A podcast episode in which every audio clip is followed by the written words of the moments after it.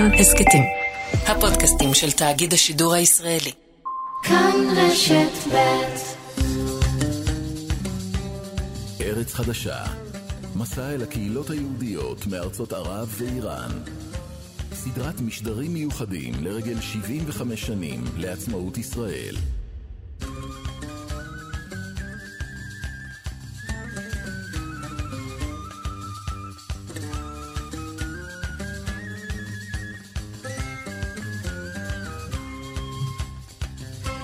שלום לכם, ברוכים הבאים לארץ חדשה. המשדר המיוחד שלנו מוקדש היום לקהילת היהודים יוצאי תימן. רועי קייס, אהלן. אהלן, אהלן דקלה. היום אנחנו עוברים לאזור גיאוגרפי שונה קצת מאלה שהיינו שם בשבועות האחרונים, דרום חצי האי ערב. ואנחנו uh, מגיעים לאזור הזה אחרי שעברנו במסע שלנו עד עכשיו, שים לב, את מצרים, עיראק, סוריה. לוב, מרוקו, איראן, בוכרה ואפגניסטן. וואו, כמה תחנות כבר היו כאן. וואו, קשה, קשה, קשה לספור את זה. ובסבב הנוכחי של הפרויקט שאנחנו לפני הפרק היום, ועוד פרק אחד בלבד בשבוע הבא, יהודי אלג'יריה. עוד שתי תוכניות? וואו, אנחנו אבל עדיין לא אומרים שלום, נכון? ממש לא, לא אומרים בכלל שלום. אנחנו ממשיכים גם בסרטונים נוספים שיעלו באתר של כאן. וגם, אני בכלל לא פוסל את האפשרות לפרקים נוספים בעתיד. נרגעתי, אפשר להגיד. טוב, אחרי שאמרנו את uh, כל אלה, בואו נתחיל. נגיד uh, תודה לעורכת שלנו יעל שקד, לטכנאית ג- גלית אמירה. ולפני הכל, כתבנו עמרי חיים יצא לבחון מקרוב את קהילת יהודי תימן והכין תעודת זהות של הקהילה הזאת. הנה.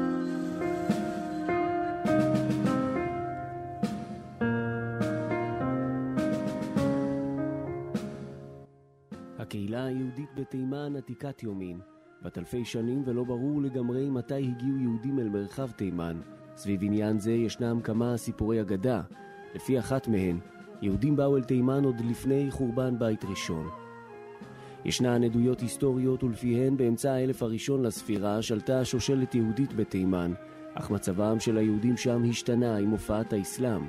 מאז אותן שנים ידעו אנשי הקהילה פרעות וגזרות בהן כאלה שנגעו ללבוש מקום מגורים וגזירת המרת דת על יתומים. אף על פי כן ובשל ניתוקה היחסים מיתר העולם היהודי משך זמן רב, שמרה הקהילה בתימן את המסורת ויצרה מורשת דתית, רוחנית ותרבותית משלה. מתוכה בא לעולם רבי שלום שבזי, רב ומשורר הנחשב דמות מונומנטלית ואף קדושה בחיי הקהילה עד ימינו. טרם הקמת המדינה עוד סבלו היהודים בתימן מפרעות, בעת שאחרי ההודעה באו"ם על תוכנית החלוקה, נרצחו בפרעות בעיר עדן 87 יהודים, הוצתו ונשרפו שני בתי כנסת בעיר וכן בתים וחנויות של יהודים, שהתפרנסו ממסחר. באותן שנים, ערב קום המדינה, עוברים עשרות אלפי יהודים דרך עדן, שער היציאה מתימן אל ארץ ישראל. זה אחרי שהבינו כי ישנה אפשרות לעלות לארץ. בין דצמבר 48 לדצמבר 49, עלו לישראל כ-50 אלף יהודים מתימן. בעשור האחרון עוד היה ידוע על כמה עשרות יהודים שנותרו במדינה, שנתונה במלחמת אזרחים זה שמונה שנים.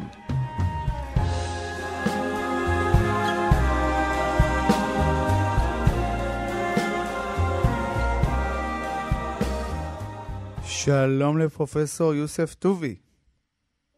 טובי. טובי, טובי, מומחה ליהדות תימן מאוניברסיטת חיפה. כן. אנחנו רוצים לדבר איתך על ההיסטוריה של יהודי תימן, אה, ואם אנחנו רוצים לעשות זאת, אנחנו צריכים לחזור הרבה מאוד שנים אחורה, נכון? אולי אפילו לימים של שלמה המלך, מלכת שבא, לפי המקרא. כן. כן, אז אנחנו נשמח שאתה תרחיב את היריעה בנושא הזה. קשרים בין תימן לבין אה, ארץ ישראל לבין כל ארצות המזרח היו כבר קיימים אה, עוד לפחות מאמצע האלף השני לפני הספירה. הקשר הזה היה מבוסס על הבשמים ועל הלבונה ומוצרים מעין אלו שהביאו אותם מתימן לארצות ה... במה שאנחנו קוראים היום המזרח התיכון. אה, אנחנו יודעים שהיו גם קשרים אה, כלכליים ישירים בין אה, מלכות יהודה לבין תימן. על פי מה שמסופר במקרא, אבל יש לנו גם ממצאים ארכיאולוגיים, כן, שמלמדים. שבמאה הראשית, במאה השישית לפני הספירה, אה, היה מסחר בין תימן לבין, אה, לבין ערי יהודה. כן? כלומר, זה עוד לפני חורבן הבית הראשון. כן, אתה בעצם מדבר על שורשים שהולכים הרבה מאוד uh, אחורה. יש סיפור מאוד מאוד מעניין גם על כך ששושלת המלוכה בתימן קיבלה על עצמה את היהדות. כן, אז זה כבר שנים רבות לאחר מכן. זאת אומרת, אה, במאות הראשונות לספירה, אה, גם הנצרות וגם היהדות התחילו להתחזק בתימן. ליהדות לא היה גב פוליטי, כי לא הייתה מדינה יהודית, לא היה שלטון יהודי בארץ ישראל, כן, מדובר אחרי חורבן בית שני, אבל היה, לנוצרים היה גב, גב חזק אליהם הביזנטים, כן, האימפריה הביזנטית. וגם הממלכה הנוצרית שהייתה מעבר, מן העבר המערבי של ים סוף. כן. באתיופיה, ממלכת היא נקראה אז ממלכת אקסום. אה, אבל בסופו של דבר, השלטון, השושלת החימיירית, ששלטה כבר מאות שנים לפני כן, בשנת 375 לערך, אחרי הספירה, החליטה לקבל את היהדות, ונמצאו מאות ממצאים ארכיאולוגיים שמעידים על מעמדה של היהדות בתימן באותה תקופה. מדהים. מוצאים אה, שרידים, כתובות של בתי כנסת, של בתי קברות, של מקוואות וכן הלאה, ואפילו מוצאים הזדהות של הממלכה החימיירית, לא רק עם היהדות, אלא גם עם עם ישראל. כמה זמן זה נמשך? זה, זה נמשך בערך 150 שנה. Mm-hmm. עד שהביזנטים לא היו יכולים לקבל את העניין הזה. הסיבה היא לא רק דתית, הסיבה היא כלכלית, כי כל המעצמות, גם רומא וגם אחרי זה הביזנטים וגם בזמן החדש, אה, צרפת ואנגליה רצו להשתלט על דרך המסחר להודו. זהו, זהו, אני רוצה לשאול אותך בנושא הזה, כי למעשה תימן שוכנת במיקום מאוד אסטרטגי, ואני חושב שציינת נכון, את זה על מה נכון, שהיה נכון. בזמנו דרך הבשמים. קודם נכון. כל תסביר לנו מה זה בדיוק דרך הבשמים, למאזינים שלא מכירים את זה, וגם איך המיקום הזה, וגם איך המיקום הזה השפיע על מאבקי השליטה. בתימן. אוקיי, דרך הבשמים עניין פשוט מאוד. יש אה, בושם מסוים, צמח מסוים שנקרא לבונה, שגדל רק במקום אחד בעולם, לפחות בתקופה ההיא, וזה בחצר מוות שבדרום מזרח תימן. הלבונה השתמשו בה לצרכים שונים, קודם כל לכל הפולחנים, גם פולחנים של עבודת האלילים של כל העמים, וכמובן גם ביהדות, כפי שאנחנו יודעים, מן התורה ומן, הנביאים. אה, ו... אבל השתמשו בזה גם לריסום בני אדם. כן, צריך לזכור שבימים ההם לא היו מתרחצים כל יום או אפילו לא כל שבוע. וכדי להרחיק את הריח הרע של הגוף. אתה אומר זאת הייתה הדרך אה, בדרך כלל. סליחה? מה שנקרא מקלחת צרפתית אפשר להגיד, כלומר היו נכון. משתמשים הרבה מאוד בבשמים. נכון, בדיוק, כדי להרחיק את הריח. אבל בעצם לבונה זה משהו שאנחנו מכירים הרבה, כמו שאתה אומר, גם מהמקורות היהודיים, מפיתום הקטורת, מהרבה מאוד מקורות אחרים. נכון, נכון. אז uh, היו צריכים uh, לשנע, נקרא לכך, נקרא לזה ככה, את הלבונה מחצר מוות לצפונה, וזאת דרך הבשמים. Mm-hmm. זה עבר דרך חצי הערב, דרך uh, כמה יישובים יהודיים שהיו קיימים בתקופה ההיא, אני מדבר כבר על המאות הראשונות אחרי הספירה, ומשם uh, לכיוון ארץ ישראל, ומשם לעזה, שזה היה נמל הייצוא לאגן הים התיכון, למצרים ולרומא וכן הלאה. אז זה היה המוצר הכלכלי החשוב ביותר, והמעצמות רצו להשתלט על זה. אז הביזנטים לא סבלו את העובדה הזאת שהיהדות התקבלה בתימן, גם מבחינה דתית, אבל גם העובדה שהמסחר הזה נמצא בידי האחים ירים ולא בידיהם. Mm-hmm. לכן הם ביקשו ב... בסביבות שנת 525 מהמלכות הנוצרית הראשונה, כפי שאמרתי, באתיופיה, באקסום, לחדור, לפלוש לתימן ולהפיל את הממלכה היהודית.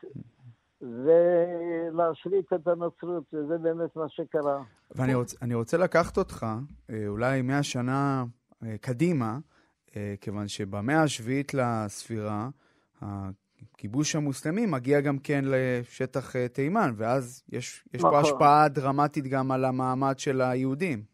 נכון. אז בעצם מה אפשר להגיד, להגיד בקו, בקו התפר הזה על הכניסה המוסלמית לאזור? אז אם כן ככה, אתם יודעים שמוחמד אה, התחיל אחרי הרבה אה, פעולות שהוא עשה בסביבות מכה ומדינה, כן? אה, דרך אגב, מדינה הייתה עיר כמעט יהודית כולה, קראו לה בשם יפריד. הוא התחיל ב... למעשה בהרחקת כל היהודים מחצי האי ערב. אבל לא היה לו שלטון על תימן. בשנת 628-29 הצבא המוסלמי של מוחמד מגיע לתימן, כובש אותה, כופה את האסלאם על היהדות, על, על תימן, וכפי שאמר אחד החוקרים, אלמלא ההכנה של האמונה במונותאיזם של היהדות בתימן, לא, הייתה, לא היה הרעיון הזה מתקבל גם בחלק הצפוני של תימן, כן, מבחינה אה, פילוסופית, אידיאולוגית, משהו כזה. אה, אם כן, ואז היהודים אה, הופכים להיות אה, לבני חסות, מושפלים, כן? זה נקרא במילה, במינוח הערבי, זימים. זימים. זימים, על כן. זימה. והם חויבו בכל מיני אה, חוקי השפלה ואפליה, אבל המצב לא היה כל כך גרוע במשך אה, כמה מאות שנים, עד שאני כאן מדלג קצת, עד שבמאה ה-14, ה-15, התחילו ה... האימאמים, הראשים הדתיים וגם המדיניים של הכת הזיידית שהשתלטה על תימן, אה, לחוקק חוקים קשים מאוד על היהודים, בנוסף למה שנגזר בזמן מוחמד. למשל, העניין המפורסם ביותר זה גזירת היתומים. זאת אומרת, אם ילד יהודי, הוריו מתו, השלטון חייב לקחת אותו ולגדל אותו כמוסלמי. כן. זאת הייתה גזירה של היהודים, היה מאוד קשה לעמוד בה, אבל הלחץ הדתי נמשך בכל מיני דרכים, כן, כלכליים, חבר, כלכליות, חברתיות, אה, על כל צעד ושעל אה, הופעל לחץ על היהודים להתאסלם. אם למשל יהודי פשע והיה צריך להענוש קשות, mm-hmm. הציעו לו, הציעו לו השלטונות להתאסלם וכך להיפטר מן העונש. וואו. מעניין. זה קרה הרבה פעמים, כן. כן. פרופסור טובי, אנחנו, אנחנו שומעים על ההשפעה הזאת, ואנחנו נמשיך ונשמע גם בהמשך התוכנית עוד על אה, מה שקורה שם. תודה רבה לך על השיחה הזאת. לאחר הכיבוש המוסלמי. תודה רבה לך, פרופסור טובי, מומחה ליהדות תימן, אוניברסיטת חיפה. תודה רבה, כל טוב, שלום, שלום. ועכשיו, שלום לדוקטור יהודה אמיר. שלום וברכה, עם מי אני מדבר? עם רועי קייס ודקלה אהרון שפרן. אה, שלום לך, כן. שלום, שלום. אנחנו גילינו לפני השידור, בואו עכשיו נעשה את זה ככה, נעשה את זה פומבי. בואו נסביר למאזינים שלנו. אה, אנחנו גילינו ממש לפני השידור. שדוקטור יהודה אמיר היה המורה שלי בתיכון. וואו. איזה כבוד. טוב, שלי עוד לא היית מורה, אבל... האמת היא שזה הפסד די גדול, אתה יודע, כי הוא היה אחד המורים הטובים ביותר, אני חושבת, שהיו לי אי פעם. אני מקווה, אני מקווה שאני לא מביכה אה, אותך מדי, אבל זאת האמת. היה מורה פריד, הייתה מורה מינה. דוקטור כן. אמיר, אתה נולדת, נכון, אתה נולדת בתימן, נכון? אכן, כן, גדלתי עד גיל עשר בצנעא. בן כמה אז? אז היית בן עשר כשעלית לארץ? נכון, כן. מה אתה יכול לספר לנו על הילדות שם? אה, קודם כל הגעתי לארץ אה, בגיל כיתה ה' ולא היה, כן? לא היה כן, לי מושג משום דבר, ידעתי רק את החומש. כן. אה, אה, אבל, אבל, אבל תחזור איתנו לילדות שלך בסאנה, באותם ימים. אה, ילדות שלהם, תשמעו. כפי שאמרתי באחד השידורים, אה, אנחנו גדלנו להיות מבוגרים, לא להיות ילדים. הם גידלו אותנו כדי להיות יהודים טובים, קודם כל שנהיה בקיאים בכתבי היהדות, קודם כל.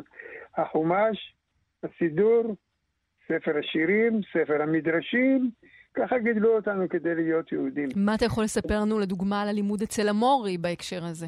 אז uh, הלימודים התחילו בשבע בבוקר, כיוון שצריך היה להתחיל בתפילה. היינו מתפללים אצל המורי, לא, לא בבית הכנסת. ואז אחרי התפילה חזרנו הביתה, אכלנו ארוחת בוקר, וחזרנו עד שעה שתיים בערך. בשתיים בצהריים יצאנו לארוחת צהריים, וכעבור שעה חזרנו ללימודי אחרי הצהריים, ויצאנו רק בשעה שבע אחרי תפילת מנחה וערבית. וואו, וזה- מאיזה וזה- גיל מתחיל הסדר יום הזה? מאיזה גיל מתחילים? אה. מגיל ארבע, חמש, וואו. משהו כזה. ממש, כן. ממש, לא, לא הייתה לנו ילדות, באמת לא... תשמע, מה, מה, מה אתה באמת, מה אתה זוכר מהבית שלכם שם? מה שאתה זוכר, המראות, הריחות. כן, קודם כל אני זוכר שהבית, בצנעא בכל אופן, היה קפדני מאוד בענייני ניקיון. זה מאוד הרשים אותי. בענייני ניקיון, ניקו את הבית, ניקו את, ה, את הילדים, ניקו את הבגדים, בכל מקום. קודם כל, היגיינה. כי בתימן לא היו אמצעי היגיינה כמו שיש לנו היום כאן בארץ. אז דאגו שהילדים וכל אחד יהיה נקי. שנית, היה כבוד גדול להורים. הייתה היררכיה ברורה בין ההורים לבין הילדים. והיינו חייבים לכבד את ההורים בכל מיני אמצעים ולשמוע בקולם, להושיט עזרה בכל מה שנתבקשנו. אני למשל, בגיל הילדות, כבר בגיל שש-שבע, אני כבר עזרתי לאימא שלי לדלות מים מן הבאר. היינו דולים על ידי משיכת החבל, כן? זורקים את הדלי לבאר, וצריך למשוך אותו כשהוא מלא מים. אמי הייתה בעצמה עוד עדיין צעירה, בת 15, 16. הייתה אומרת לי, יהודה, בוא תעזור לי למשוך את החבל. זה זה כמו אחות. גדולה של היום, זה מדהים, זה נשמע כמעט כן. אגב. כשהגענו לארץ, אז אה, הפרש הגילים שלנו לא היה גדול. היינו הולכים לקנות בגד, אז היו המוכרים אומרים, תתייעצי עם, אה, עם בעלך או עם אה, אחיך. ממש היינו כמו אחים, כן? זה, לא אשכח. דוקטור בכל מקום, הפרש הגילים בינינו ובין אמא היה בערך 15 שנה. דוקטור אמיר, אנחנו אה, אה, רוצים עכשיו להגיע איתך למה שקורה בחודש מאי בשנת 1948, החדשות על הקמת מדינת ישראל, שמגיעות. גם לתימן. איך זה משפיע על החיים שלכם שם? אז קודם כל, המוסלמים התעוררו בקנאה ושנאה נגד היהודים. אנחנו שמרנו על פרופיל נמוך, השתדלנו לא להתבלט, לא לדבר על זה בפומבי, וגם אה, רדיו ועיתונים לא היו. אז אבל השמועות רצו מפה לאוזן, ואנחנו הבנו שבאיזשהו מקום קמה מדינה יהודית, ויש מלחמה בין היהודים לבין הערבים, ואנחנו אמורים לשמור על פרופיל נמוך כדי לא להיחשד בשיתוף פעולה וכולי. אבל באחת השבתות הייתה התנפלות גדולה של שבטי הערבים מסביב לצנעא על הרובע היהודי וגם על הרובע המוסלמי אגב, והיה פוגרום אחד גדול. למזלנו זה הסתכם אה, עיקר בנזקי רכוש. אבל שניים, שני יהודים נהרגו אה, בפרעות האלה, ואנחנו התחבאנו מתחת, כמעט מתחת לאדמה, בכל מיני מחסנים, וברחנו ככל שיכולנו לברוח.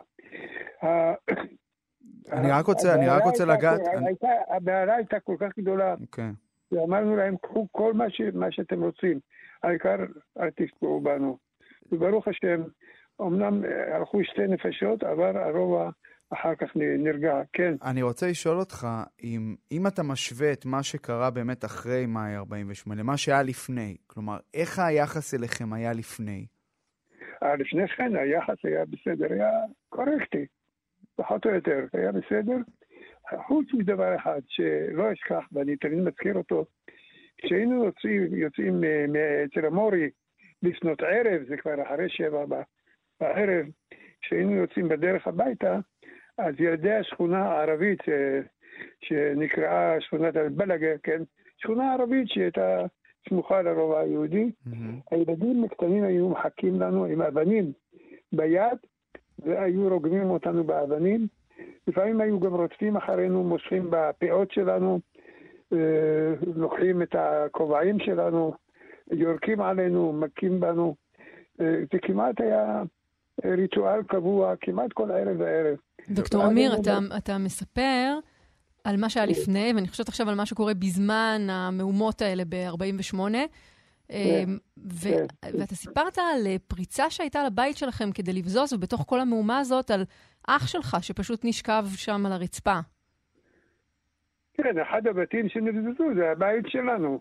אז כשהתחילו לדפוק בכתות הרובים שלהם בדלת, אבא שלי ירד ואמר להם, אל, אל תראו, אל תראו.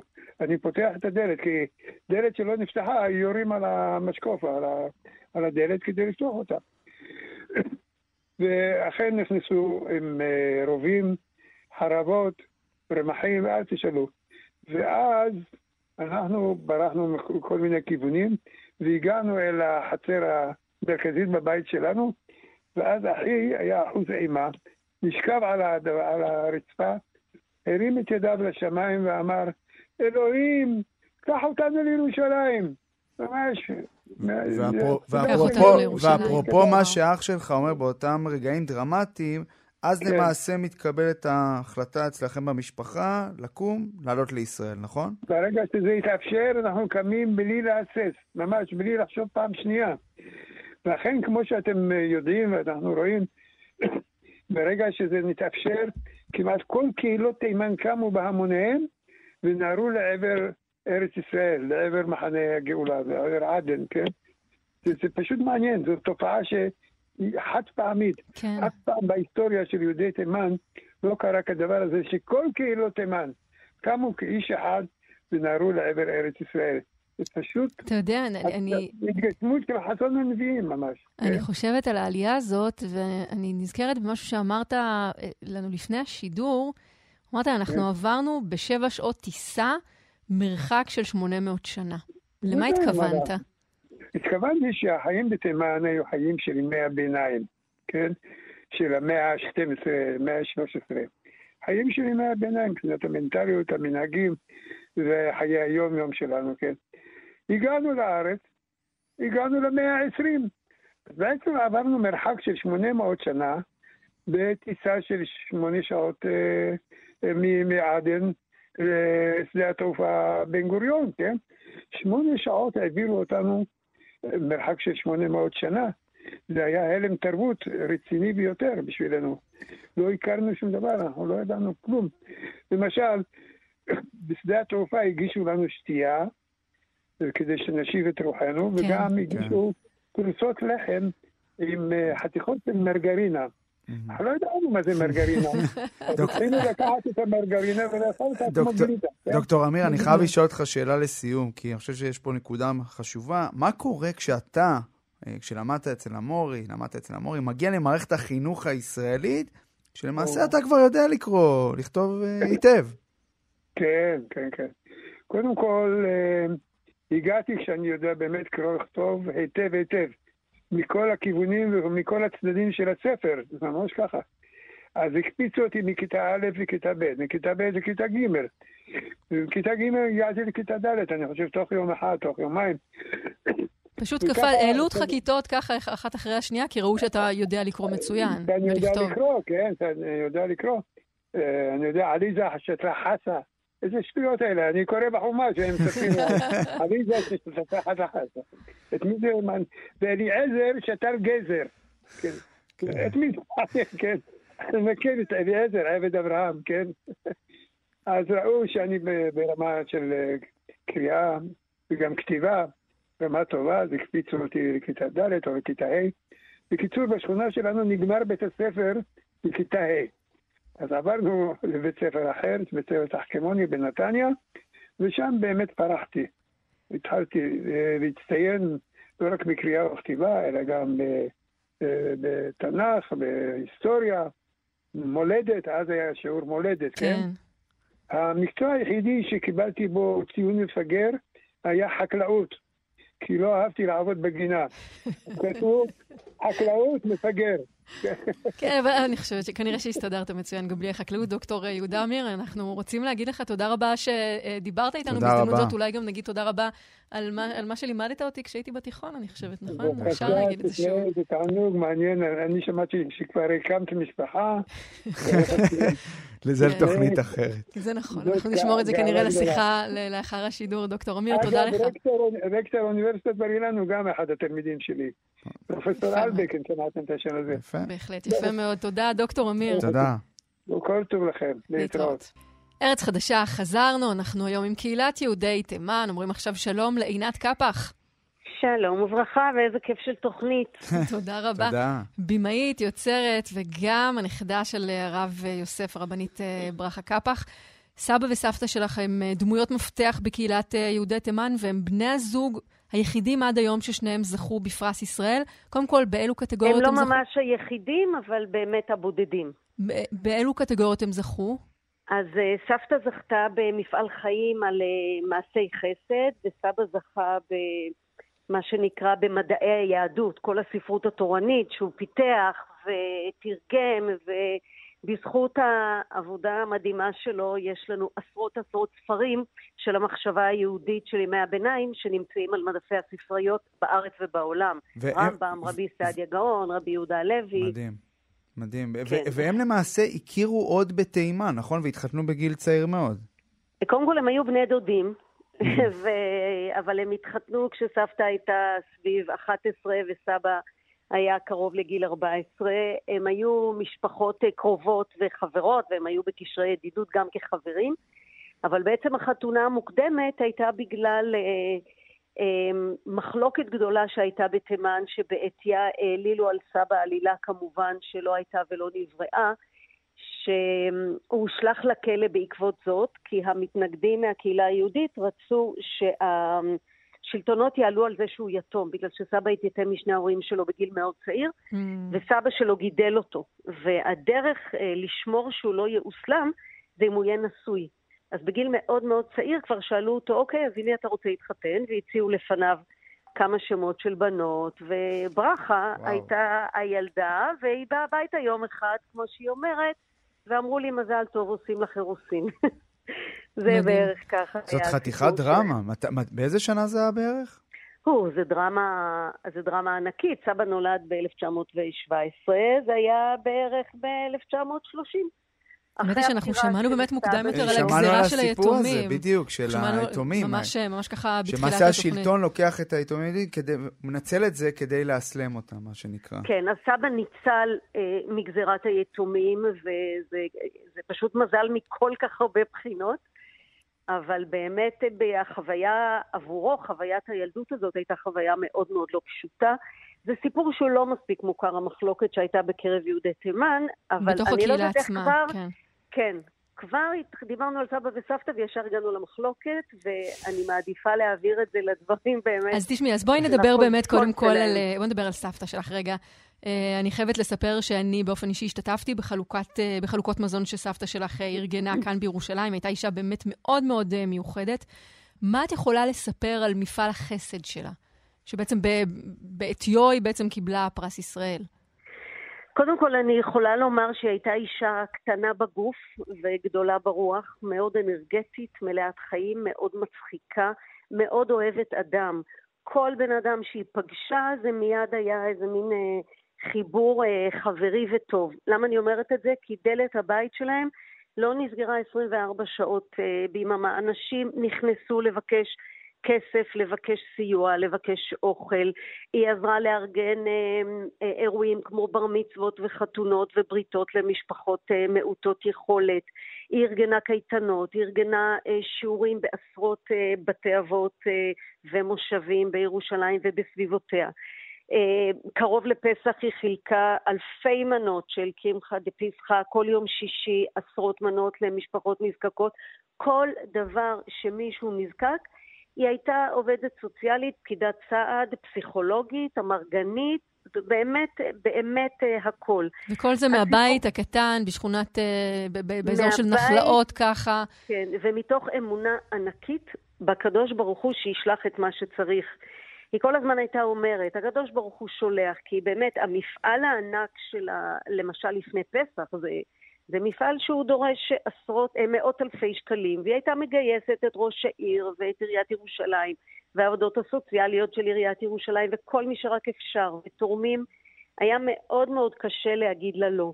היא הכירה את האנשים באופן אישי, למשל בכל יום שישי שאנשים היו באים לבקש ממנה, לקחת ממנה חבילות, אז היא ממש הייתה מכוונת מתנדבים שידעו לחלק לאיזה בן אדם לתת איזו חבילה.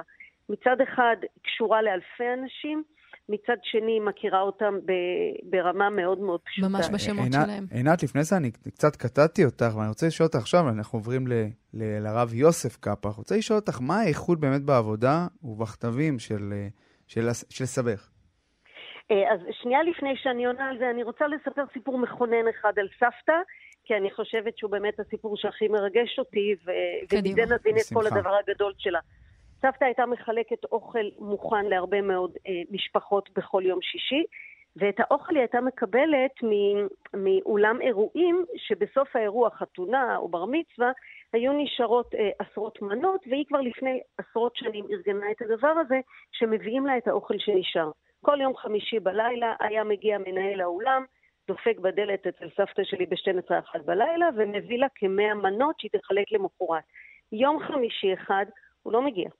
והיא מחכה לו אחת בלילה, שתיים בלילה, והוא לא מגיע, והיא התחילה לדאוג איך אני אתן אוכל למשפחות שלא מסוגלות לבשל, אנשים שהם לבד ו... או מבוגרים מאוד. בשלוש לפנות בוקר דפיקה בדלת, הוא עומד בפתח והוא מתנצל ואומר לה, אני מתנצל הרבנית, האורחים אכלו את כל האוכל, אבל ידעתי שאת מחכה, אז הצוות ואני נשארנו ובישלנו עוד מאה מנות. איזה סיפור. אז למה אני אומרת שזה מכונן? כי היא תמיד הפיצה שכל מי שיכול לסייע, יכול לסייע. כן, את אומרת, זה גם השראה לאנשים אחרים. לגמרי, לגמרי. עכשיו, סבא גדל בבית עם אהבה עצומה לכתבי יד עתיקים, לא בגלל שהם עתיקים, אלא בגלל שהם בעצם המורשת שלנו, וחיבור מאוד גדול לרמב"ם ולתפיסה שלו. כבר כשסבא היה ילד, סבא שלו, זיכרונו לברכה, מורי יחיא הישי, שהיה מנהיג הקהילה, הוא ממש, אה, אה, מורי היה לוקח אותו לכל מיני נערות ולגניזות כדי למצוא כתבי יד עתיקים, והם מצאו כתבים שהם באמת אה, לפני 800 שנה, והאהבה הגדולה לעולם היהודי ולשושלת ושושלת המסירה הייתה מאוד מאוד חזקה אצל סבא. לכן בבית של סבא, עוד בהיותו ילד, שסבא שלו גידל אותו, היו לא מעט כתבי יד עתיקים כאלו של ספרים שהם גם יחידים בעולם. כן. וכשסבא עלה לארץ, אז הוא הביא איתו את כתבי היד האלה, בסוגריים אלה שלא נגנבו ממנו בדרך, וזה גם, אה, גם קרה, והוא תרגם אותם מערבית לעברית, או אלו שהיו בעברית הוא אה, ההדיר אותם, כן, כתב אה, את הפירוש שלו, הוציא אותם לאור ופרסם אותם, ובעצם העובדה שאנחנו היום לומדים את המורה נבוכים של הרמב"ם, וכל ה-24 כרכים של משנה תורה על הרמב"ם, שמבוססים על כתבי יד מקוריים עם הידע העצום של סבא בהלכה, כן. באנטומיה, בפילוסופיה יהודית, בוודאי בתלמוד, במנעד מאוד מאוד גדול, בזכות העבודה שלו, שאגב הוא עשה אותה רק בלילות, מבחינתו, הוא עבד כדיין בבית הדין, אז מבחינתו, נאמן לתפיסת הרמב"ם, לא מתפרנסים מלימוד תורה.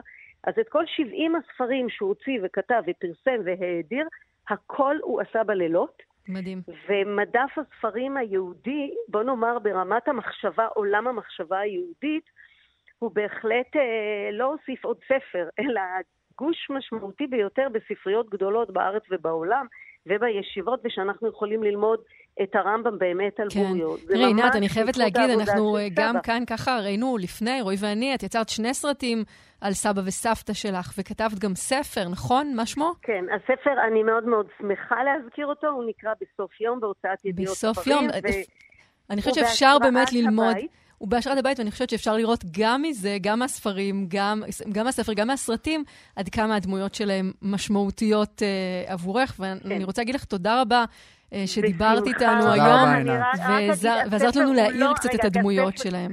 אני רק אגיד משפט אחד כן, חשוב. ממש במשפט. הספר הוא לא על סבא וסבתא, אבל הוא בהשראת העולם התימני ובהשראת בית מלא ספרים. תודה רבה לך. עינת. קפח, תודה רבה לך. תודה. ארץ חדשה, קהילת יהודי תימן, חזרנו, ועכשיו אנחנו אומרים שלום לפרופסור בת ציון עיראקי קלורמן, לשעבר דיקן הלימודים האקדמיים באוניברסיטה הפתוחה, חוקרת את ההיסטוריה, החברה והתרבות של יהודי תימן, שלום לך. שלום וברכה. אה, קודם כל אנחנו רוצים לשאול אותך, מה מאפיין את סיפורי העליות של יהודי תימן, אם אנחנו משווים את זה לקהילות יהודיות אחרות במרחב?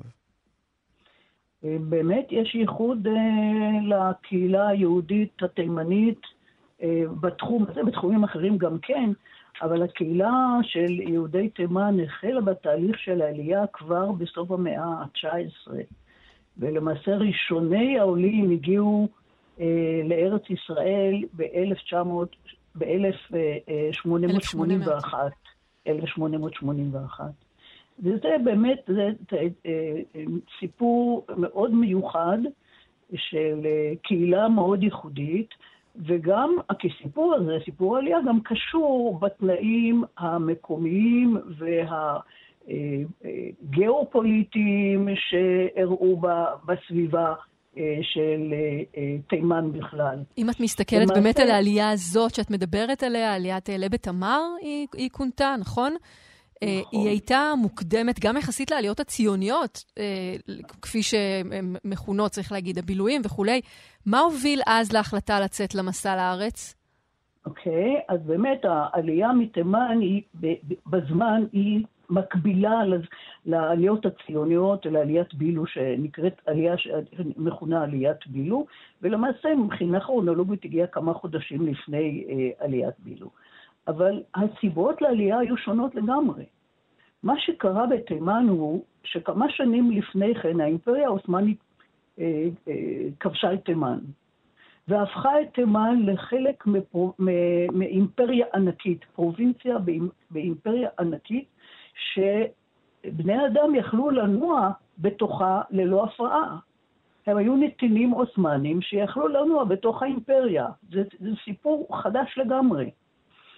והיכולת שלהם לנוע, גם ב- זה כמובן מקביל לשיפורים שעשו העות'מאנים בשיפור הדרכים, אמצעי התקשורת, היכולת להתקשר עם מה שקורה בארץ ישראל, ידיעות שהגיעו, המוסדות שהקיאו העות'מאנים כמו אה, רב ראשי, החכם בשי בתימן, שהוא כפוף לחכם בשי באיסטנבול, ולכן אפשר היה להתקשר גם לקהילות יהודיות אחרות אה, בקלות, ליצור קשרים עם קהילות אחרות ולדעת מה קורה בעולם היהודי, כולל ידיעות על התגברות היישוב היהודי בירושלים. אנחנו יודעים שהיישוב היהודי בירושלים אה, הולך ומתגבר נכון. מסיבות שונות, ו- תחת האימפריה העות'מאנית מ-1840 ואילך. ובדיוק הם בנקוד... יודעים. בדיוק בנקודה הזאת אנחנו עוד נשמע על- עוד על הקליטה שלהם בארץ ועל ההתיישבות בכפר השילוח בירושלים, אבל אני רוצה לשאול אותך, מה קורה בהמשך? כי נראה שהם בעצם מגיעים לארץ בשיעור די גבוה יחסית, אם אנחנו משווים את זה לקהילות אחרות עוד לפני קום המדינה.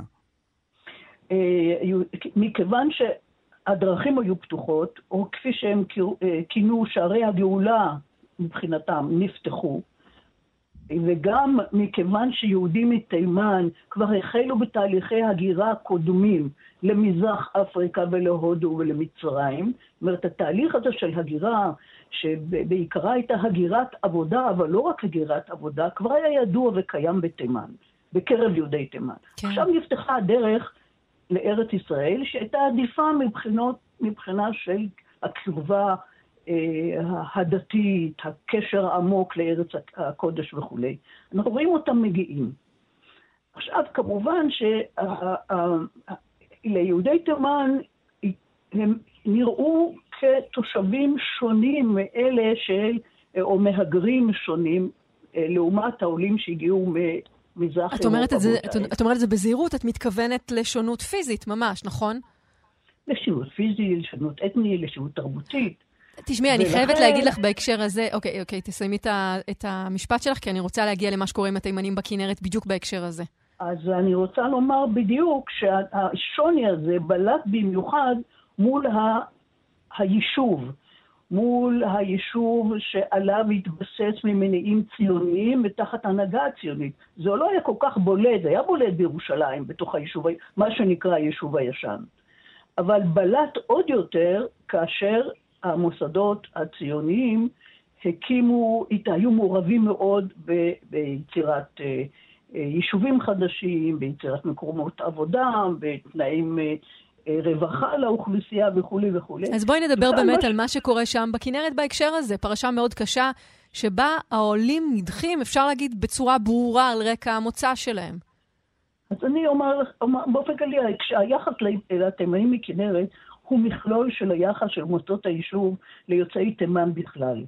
יוצאי תימן נתפסו ככוח עזר למפעל הציוני, ולא נתפסו כשווים ליוצאי אשכנז, שהם, או יוצאי מזרח אירופה, שהם נתפסו כמי שנועדו לממש את האידיאולוגיה הציונית. ואלה שהיו אה, אה, אמורים לממש את ההתיישבות ואת מקומם בעבודה המודרנית וכולי וכולי. יהודי תימן מלכתחילה נתפסו ככוח עזר, והם נתפסו כמי שיוכלו למשל למלא את, ה, אה, את התפקיד של כובשי עבודה, כאשר הפועל האשכנזי לא יכול היה לכבוש את העבודה, לכבוש את ה... למלא, לקיים את האידיאולוגיה שהייתה מאחורי הרעיון של כיבוש העבודה, מסיבות שונות שאני לא אכנס כן. להם עכשיו.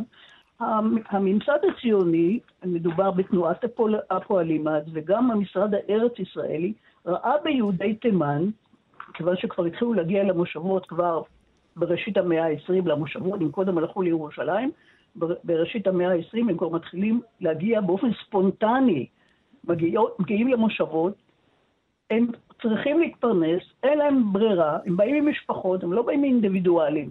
ואני, אני לא רוצ... באים לבד כמו החלוצים. פרופסור קלורמן, אני רוצה בהקשר הזה לדבר איתך בקצרה על העלייה הגדולה אה, יחסית של יהודי תימן, שהייתה, נקרא מרבד הקסמים, על כנפי נשרים. מה קורה במבצע הזה? אה, תראו, העלייה הגדולה אה, היא תהליך, ש... אולי שיאו של תהליך שהחל במאה ה-19. מכיוון שכבר עד מלחמת העולם הראשונה, כשמונה אחוזים מכל הקהילה היהודית בתימן כבר עקרה לארץ ישראל. זה, זה מספר שאין לו אח ורע בהשוואה לכל קהילה אחרת, יהודית אחרת. כבר נוצרה קהילה חזקה יחסית מבחינת היכולת שלהם לקלוט אחרים. והם ממשיכים לכתוב מכתבים לקרובים ולמכרים שלהם, בואו, בואו, בואו. ובשנה, ובשנת 1949, אחרי הקמת מדינת ישראל, נוצר, נוצרו שני אה, אה, מהלכים מאוד מאוד חשובים. מצד אחד, המנהיג של המדינה, אימאם אחמד, מרשה מתיר במאי 1949 לכל היהודים, כל מי שרוצה יכול לצאת מתימן ללא תשלום של קנס, ללא אה, היטל ולא שום דבר, רק הם צריכים למכור קודם את רכושם לפני שיוצאים מתימן. זה מצד אחד. מצד שני, פסקה התלות ברישיונות עלייה, כי קודם הבריטים כן. ויסתו את העלייה, ולפתע פתאום מדינת ישראל יכולה להכניס יהודים מבלי ההגבלות של, אה, אה, של אה, המנדט הבריטי. וכך אנחנו רואים לפתע פתאום ב-1949, עם הידיעה שהאימא מרשה לצאת, ועם מהלך שהיה בדצמבר אלף... צירוף הנסיבות האלה בעצם מאפשר את, ה... כן, את המבצע מאפשר, הגדול הזה. נכון, פרופ... ומאז כן. ב-1948 מדינת ישראל מטיסה כמה, אה, כמה אלפי יהודים שהיו תקועים כן. בעדן כי לא היה להם רישיונות אה, אה, עלייה. ואז הנה אנחנו רואים את השמועות האלה הולכות ומתגברות, וממש כמו שדוקטור אה, יהודה אמיר אמר קודם, זה היה ברור, מאליו שנוסעים לארץ ישראל, או לירושלים, לאן כן. ניסו? על מרבד הקסמים ועל כנפי ישראל. נשך. פרופסור, אה, תשמעי, זה, זה מדהים, אני שומעת אפילו את, ההתלהבות ככה בקול שלך. יצא רבע, אנחנו כן. פשוט אה, צריכים וצריכות לסיים, אבל אנחנו רוצים להודות לך על הדברים שאמרת כאן. תודה רבה לך. ועל. התיאורים, פרופסור בת ציון אה, עיראקי קלורמן, תודה רבה לך. צהריים טובים. תודה לכם. ארץ חדשה, מסע אל הקהילות היהודיות מארצות ערב ואיראן. סדרת משדרים מיוחדים לרגל 75 שנים לעצמאות ישראל.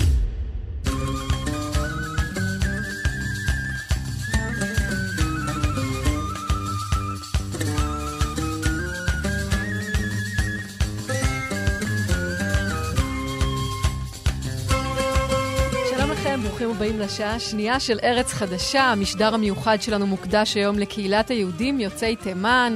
רועי קייס, אהלן. היי דקלה, היי שוב. בשעה הראשונה עסקנו בלא מעט רבדים הקשורים להיסטוריה של יהדות תימן. בשעה הזאת אנחנו ננסה להבין מה קורה עם אלה שנשארו שם עוד היום ועזבו את המדינה בשנים האחרונות. יהיה איתנו אורח מיוחד מאיחוד האמירויות, לא פחות. מדהים, ואנחנו נדבר גם, רועי, על הפרשה הכאובה של אה, ילדי תימן, שגם בימים האלה ממשיכה לעשות כותרות וללוות הרבה מאוד אנשים. נכון מאוד, וגם יהיה איתנו אחת האושיות המוזיקליות החשובות של הקהילה, ציון גולן, שיעשה לנו קצת שמח. איזה כיף. אנחנו אה, נתחיל את השעה הזאת אה, ממש ממש אה, עכשיו, אה, ונגיד אה, שלום ליוסף חמדי לוי. שלום וברכה, מה שלומכם? בסדר גמור, מה שלומך?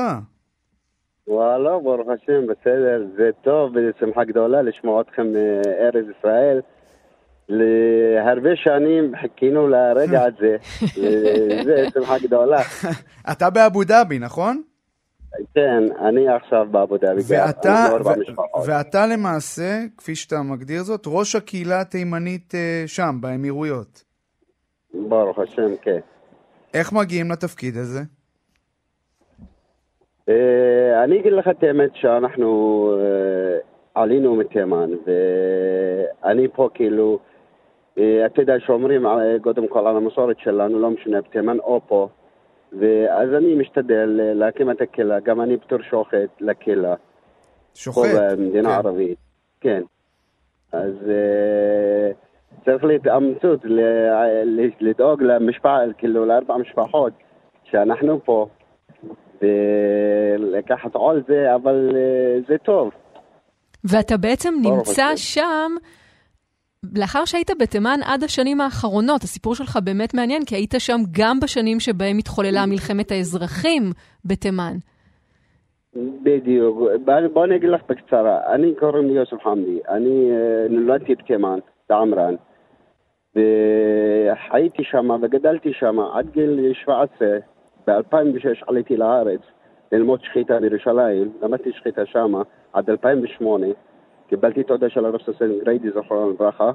ראש השוחטים בירושלים, אה, הרב סוסן גריידי. גם של הרבנות קיבלתי תעודה. חזרתי לתימן, התחתנתי שם. היינו הרבה משפחות בתימן באותו זמן. היינו חיים טובים בממשלה הקודמת, היה לנו טוב. ממשלה הקודמת, אתה. מדבר, יוסף, של עלי עבדאללה סאלח, נכון? בדיוק. של הנשיא. הנשיא המיתולוגי ששלט עשרות כן. שנים, כן. יפה. אז היה לנו טוב מאוד, והיינו חיים טובים, והיה לנו סבבה וכיף, והיה לנו בית ספר אישי, פרטי כאילו של אה, יהודים, וברוך השם חיינו עד ש-2010 ככה התחילה המלחמה, כן. והבלגן וההפגנות בכל העולם. האביב הערבי בכל המדינות הערביות. ב-2011, כן. בדיוק. אז זהו, אני... אה, זהו, קייס, תעשה לנו רגע סדר שם, רגע באירועים. אני רוצה להזכיר, לעשות סדר למאזינים, כי תראו, למעשה, בעקבות מחאות האביב הערבי, נשיא תימן המיתולוגי שדיברנו עליו, עלי עבדאללה סאלח, נאלץ לפנות את הכיסא שלו לטובת הסגן שלו, עבד רבו עדי מנסואלה, שב-2014 החלו מאבקי שליטה בינו לבין המורדים החוסים, אלה שנתמכים בידי איראן, אה, מחוברים להשיעים. בדיוק. קבוצה שמקורה בצפון תימן, תמיד היו לה בעיות עם השלטון, החלה ללחימה עזה שגרמה לסעודיה ולעוד מדינות ערביות, בעיקר במפרץ, להתערב. כדי למנוע את ההתפשטות של החוסים במה שנחשב לחצר האחורית שלהם, שזאת תימן, אה, וזה קרה אחרי שהם השתלטו כבר על הבירה סאנה והם שולטים עליה עד היום. אתה מאשר, יוסף, את הדברים שאמרתי? כן, כן, כן, זה בדיוק, זה מה שקורה. אבל באמת נשאלת השאלה איך ההתפתחויות האלה, איך מה שרואים מתאר כאן, איך זה משפיע על היהודים שעוד נותרו שם, אתה והמשפחה שלך. לא, בוא אני אגיד לך משהו. אז, אז אה, ב-2010 התחילו, כמה משפחות עזבו לארץ, והתחילו כמה משפחות לארצות הברית, וכמה משפחות ללונדון, ונשארנו כמו עשר משפחות סך הכל. אז אה, חלק, אלה המשפחות, אתם שמעתם עליהם שעלי עבדאללה סאלח חילץ אותם מסעדה לסנעה, אה, שזה משפחת מרחבי, הם היו בתימן, אז הם עלו למצרים היום, עזבו תימן, כאילו עלו למצרים, הם חיים עכשיו בקהירה, והם חיים שם, אז אנחנו נשארנו ארבע משפחות שבאמת לא יכול, שום מדינה לא הייתה יכול, יכולה לחלץ אותנו. אני אגיד לך את האמת, אני בתור יהודי שלמדתי בארץ, ואני תפסו אותי ב-2012, זה התחלת שנכנסו את החוטים לתימן. והיו לי כאילו עינויים בשביל, אתה יודע, למה עליתי לארץ, מה עשית בארץ, למה היית כן. בארץ. אני במיוחד שהייתי עוזר לכמה משפחות שהיו עולים לארץ, ודרך הסוכנות הייתי בקשר עם הסוכנות, ותפסו אותי עם מחשבים, עם אימיילים, אימייל פתוח, עם... אתה יודע, בקשר שהי, אתם יודעים את זה שאני בקשר עם ישראל, זה היה כן. קשה מאוד. התעניתי מכלא לכלא, לקחו אותי החות'ים אצלם עד סעדה. לא האמנתי שאני אחזור, כאילו אפילו עד הבית, הייתי 15 יום, אתה יודע, זה קשה, היה קשה בלי אוכל במיוחד. לא תאמין שאתה תחיה, אתה יודע, אתה לא יודע מה זה חוטים דרך, אה, כמו, אה, כמו איראנים, כמו חיזבאללה. כן. אז אה, תאמין לי, הייתי בנס, ברוך השם יצאתי, אחרי זה אמרו לי, אסור לך להישאר באיפה שאני גר, אבא שלי בעמרן. אחרי זה אמרו, אתה עוזב לעמרן, יש לך שלוש ימים להישאר, קח את אשתך והילדים, לעזוב וזה. חזרתי אחרי זה לסרעה. אז מתי, אז מתי עזבתם? מתי, מתי עזבתם בעצם את צאנה? אני, אני, אני, אני מדבר איתך עצמי אישי, אני, כאילו, אני והילדים. עזבתי ב-2013-2014 עד צנעא. אז נשארתי בצנעא, היה קשה מאוד, אתה יודע מה זה לחיות. אה, היהודי בתור יהודי לא יכול לחיות, אתה יודע, היינו מחכים רגל עזרה של המדינות האחרות שהם עוזרים, כן. אתה יודע מה זה מלחמה. אה, אם אתה יכול לבוא לשאול אותי, כאילו היום, על הילדים שלי, מה אתם זוכרים מתימן? הוא יגיד לך רק טילים ליד הבית, אין חלון, לא נשאר שם חלון, אין לנו מקלטים. אתה יודע אם יש יהודים שעדיין... ובסוף בסוף אתם עולים ל... אתם עולים ל... כלומר, אתם עוברים לאמירויות. זה קורה ממש ב-2019, אם אני לא טועה, נכון? לא, לא, אני בוא נגיד, לא, לא, בוא נגיד לך משהו. אני, הכלא האחרון, הכלא האחרון, לפני שעלינו לפה, שנה לפני שעליתי לפה, ב-2018, אה, שבע חודשים, mm. בלי שום סיבה, תאר לעצמך, אתה לא יודע על מה ואיך מה, תפסו אותי כאילו מהרחוב. עם האוטו שלי, אז לפני, יוסף, רק, רק נחדד, לפני שעלי, שעלית לאמירויות, שהגעת לאמירויות עם המשפחה שלך, היית שם בכלא כמה חודשים. הכלא האחרון שבע חודשים. כן. הכלא. האחרון זה שבע חודשים. בכלא של החוסים. נכון? לא, כן, בדיוק. אז תאר לעצמך, כלב תחת לאדמה, אתה לא רואה שמש, אתה לא רואה שום בן אדם, אתה לא רואה כלום, זה עינוי, אתה יודע, לא תאמין זה נשמע קשה מאוד. זה נשמע באמת ובלתי נסבל. אבל אתה יודע, אני חושבת על כל נכון. התיאורים שלך, על איך שהם מתנהגים ואיך שהם נוהגים ביהודים, ואני תוהה אם ממה שאתה יודע, אה, היום נשארו שם יהודים. היום חיים שם יהודים? את יודעת, את יודעת, את יודעת, בוא אני אגיד לך משהו. פעם אני אספר לך קצת בקיצור נס, שבאמת, כשלקחו אותי לסעדה, היינו באמצע הדרך. עצום עיניים, לא יודע לאן ללכת, אז התחילו להתווכח איתי על דרך אסלאם וזה, אתה יודע, אני חייתי בתימן, יודע אתה כמה מילים מהקורון שלהם וזה וזה, והייתי מפחד, לא הייתי מאמין שאני חי, לא יודע לאן אני הולך. התווכחתי פה, שם, בא כמעט שעה וחצי, ואנחנו בדרך, זה דרך מצנעא חמש שעות עד סעדה. כן. אז סוף המילה שנתן לי את הביטחון, ושנתן לי את ה... כאילו, לא אכפת לי מהכל. התווכחתי פה, שם, לא סליחו לי, התווכחתי, כאילו לשכנע אותי, לאסלם, לא יודע, פה, שם. אמרתי להם מילה. שאלה קטנה, כן. כי אנחנו חייבים לסיים לצערנו. אתה בקשר עוד היום עם יהודים שנמצאים בתימן? יש עדיין יהודים שנמצאים שם?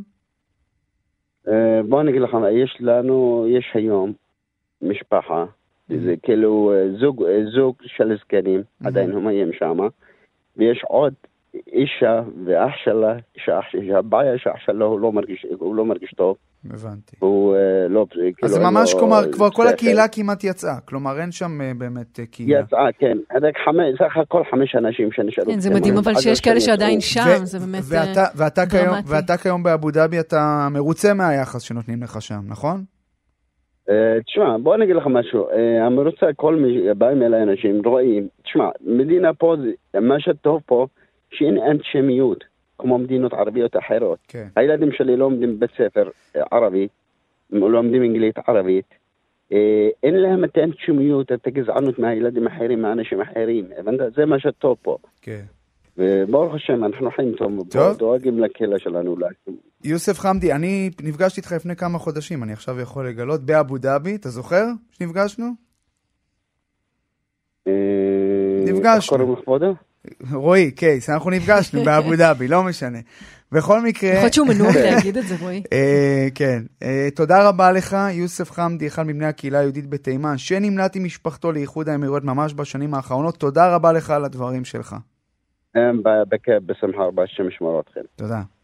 ובהמשך לדברים האלה, רועי, יש עוד אה, סיפור אחד כאוב ולא פת... לא פשוט, ש... ולא פתור גם, שמתקשר לאחד מבני הקהילה היהודית בתימן שעדיין שם. נכון, דקלה, תראי, זה סיפור uh, כאוב מאוד. ב-2016, קבוצה של 17 יהודים שהגיעו מתימן עם ספר תורה עתיק uh, בן 800 שנה. Uh, אותם יהודים הצטלמו עם ראש הממשלה נתניהו, יודע שהוא גם ראש הממשלה היום. אה, הם הגיעו עם הספר, ואז... אני מסתכלת על התמונה בדיוק כאן. כן, ואז הגיעה התפנית בעלילה, כי למעשה התמונה הזאת של ראש הממשלה עם אותם עולים מתימן, אה, מה שנקרא, הודהדה בתקשורת הערבית, והמורדים החוסים בתימן, שדיברנו עליהם, ששולטים בסאנה, זעמו על כך שספר התורה הוברח, החלו לבדוק מי מעורב במעשה. ולמעשה הם, שידועים באיבה שלהם לישראל, ושהסיסמה שלהם היא שיקוללו היהודים, הם תופסים את אחד מבני הקהילה בחשד שהוא היה מעורב בהברחה של ספר התורה. נכון, דקלה, שמו הוא לוי מרחבי, שעד היום, עד היום הוא נמצא בבית הסוהר אה, בסאנה בתימן בגלל אותה פרשה. בני משפחתו כבר לא שם, הם עזבו, אבל הוא נותר מאחור. בתקווה שהפרשה הזאת תגיע לסיומה ולוי מרחבי ישוחרר, וחשוב להזכיר אותו מאוד. אם אנחנו עוסקים בקהילת יהודי תימן. איזה סיפור.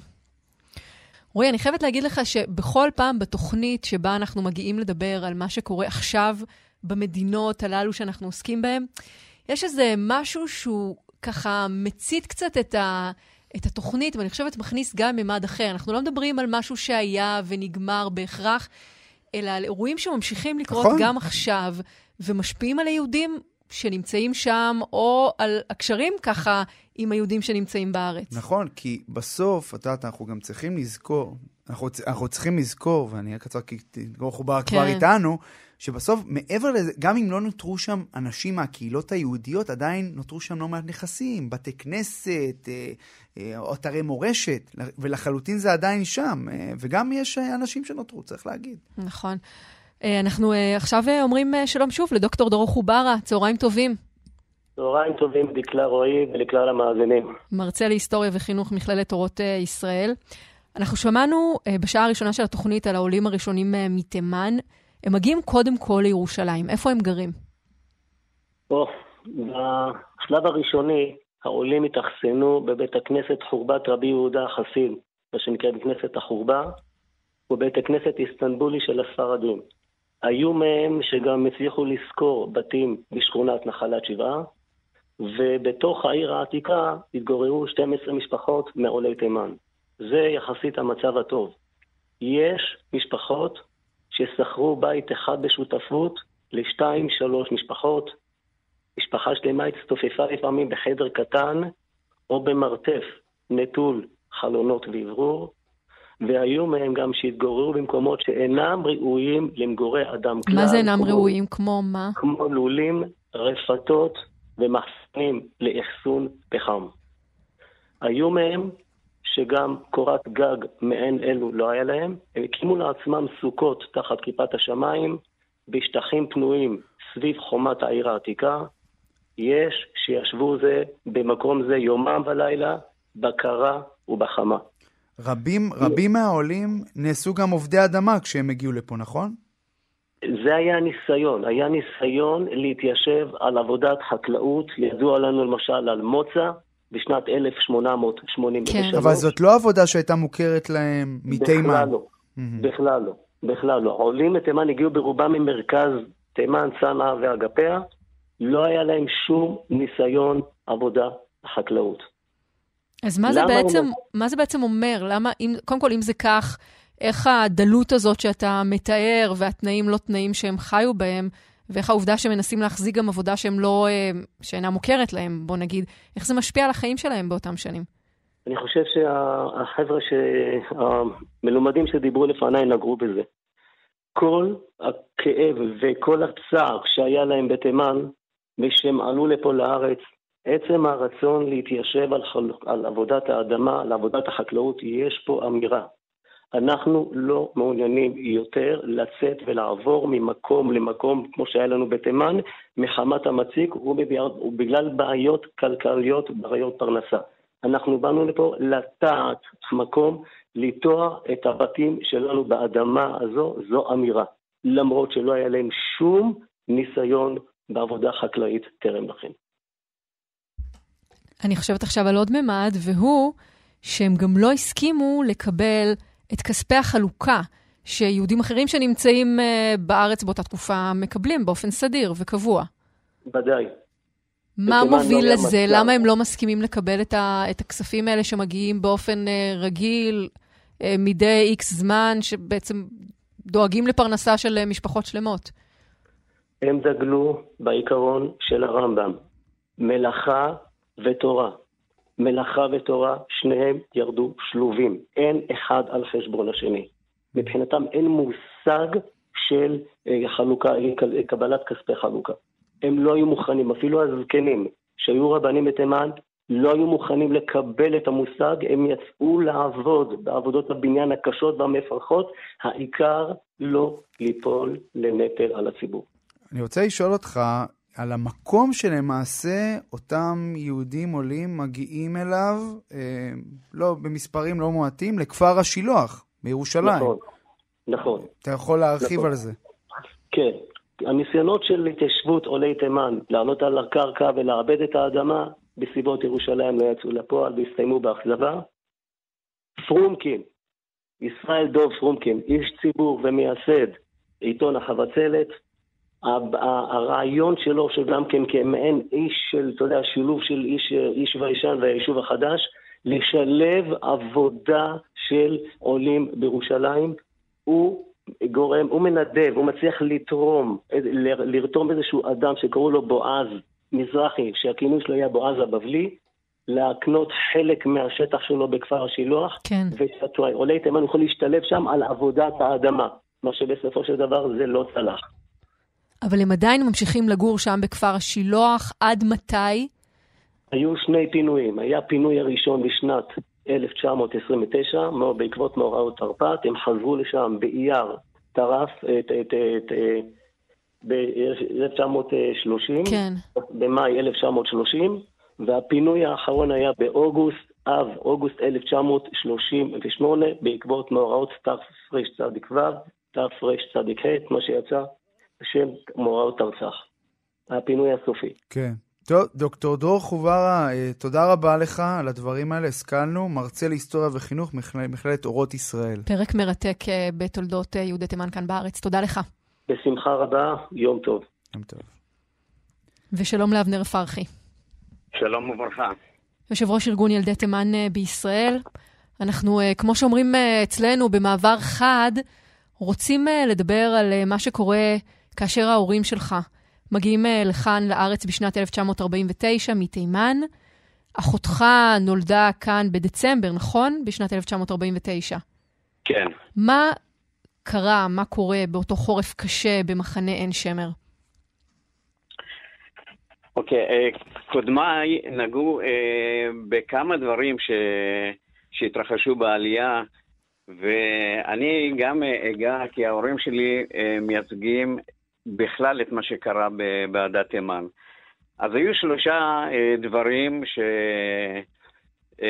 שקרו לתימנים במהלך החודשיים של העלייה, במהל... עד שההורים שלי הגיעו.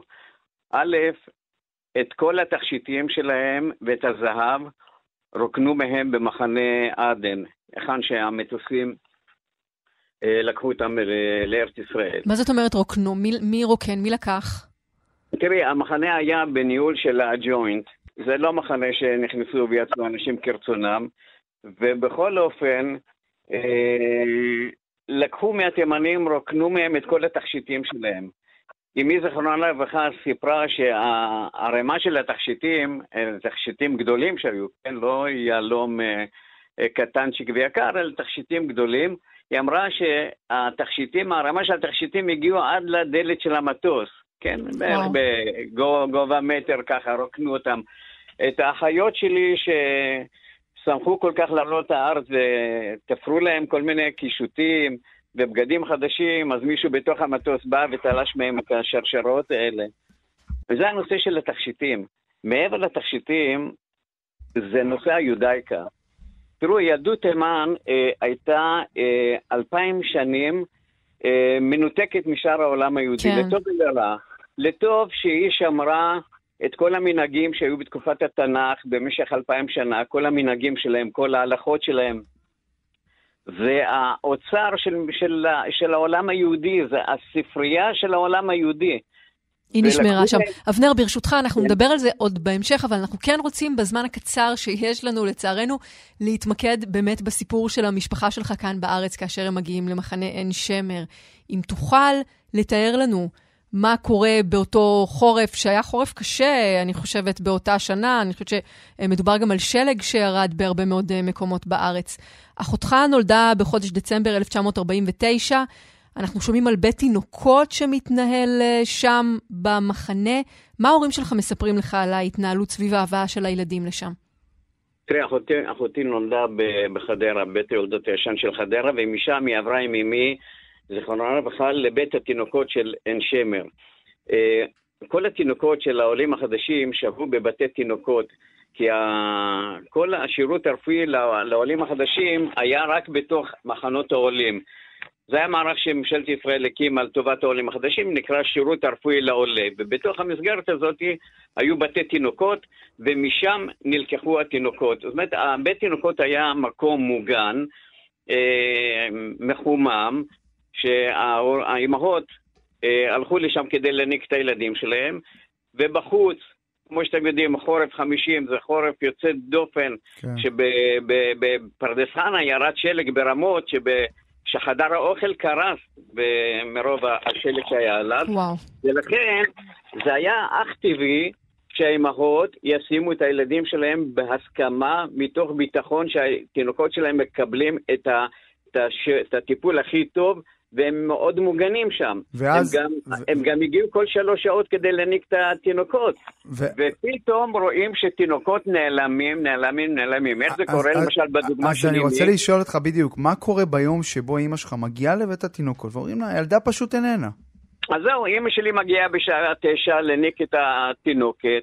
היא בריאה, שלמה, זאת אומרת, אימא יודעת הכי טוב שהילדה שלה בריאה, ולאחר מכן, בפעם הבאה שהיא באה, בסביבות שעה שתיים, אומרים לה, התינוקת חלתה, ושלחנו אותה לבית חולים. אם אמי הייתה יודעת מה שאני יודע היום, היא פשוט הייתה קוראה לאבי, והוא היה מאיים על האחות שם, ומוציאים את התינוקת מהחדר השני. אבל אמי לא ידעה, כי זה ממש, אמי הייתה בין המשפחות הראשונות שחטפו להם ילדים, והיא לא ידעה שהתינוקת שלה נמצאת מן הסתם בחדר השני, ואמרו לה שהיא נשלחה לבית חולים, אז היא האמינה, ואחרי יום באה לשאול, אחרי יומיים נמאס להם כשהיא באה לשאול, ואז אחות עם שומר זרקו אותה לבוט, צעקו עליה ברה ברה, כלומר החוצה החוצה, ובזה מבחינתם הסתיים הקטע מזכרונה לברכה. ואתה אומר שביום שבו, שבו הדבר הזה נאמר לה, היא ראתה את הילדה בבוקר, והילדה נראתה לה בריאה, נכון? ברור, בוודאי. אבל... אבל... אימא, לא יודעת לזהות שהבת שלה בריאה. אתה יודע, אבל אבנר, אנחנו שמענו כל כך הרבה שנים, תכף נדבר על זה גם, על כך שמדובר בסיפורים ואי אפשר לדעת. למה, אם אתה יכול לזקק את זה, למה המשפחה שלך אה, חשבה, חושבת, שהילדה נחטפה, שהיא לא באמת נפטרה כמו שטענו? תראי, אמי הייתה בין המשפחות הראשונות שחטפו להם ילדים, אבל כבר אחר כך אנשים הבינו שהילדים נעלמים בצורה מאוד מוזרה. אחר כך היו תופעות שגם כשהגיע אמבולנס, שמגיע פעם בכמה זמן ואין מספיק מכסה של ילדים, אז חוטפים להם ממש מבין הזרועות. האיום הקיומי הכי גדול באותה תקופה לתינוקות היה, הייתה האחות. זה היה הדבר הכי מפחיד. אחות זה היה האויב של האימהות במחנה עין שמר ובכל מחנות בארץ. זאת אומרת, כשהאחות הייתה מגיעה לפאתי המאהל, כולם היו נכנסים למגננה, מחביאים את כל התינוקות, במקום שהאחות תהיה הדבר, המלאך שעוזר ומושיע, הייתה הדבר שהפך להיות האויב הקיומי של התינוקות. זאת אומרת, הבינו שלאט לאט יש דבר מוזר שקורה, שתינוקות בריאים נעלמים, תינוקות בריאים נעלמים, והתחילו להחביא אותם. אז אם היא הייתה בין הראשונות שלא ידעה שזה קורה ככה, אבל אחר כך היו כבר התנהגויות אחרות, אחר כך אה, האבא עם האחים שלו באו ואיימו, ושמענו אין ספור סיפורים שאחרי שאומרים לאימא שהבת שלך מתה, באיום על הרופא או על האחות או על מנהל המחנה, מוציאים את התינוק או התינוקת מהחדר השני.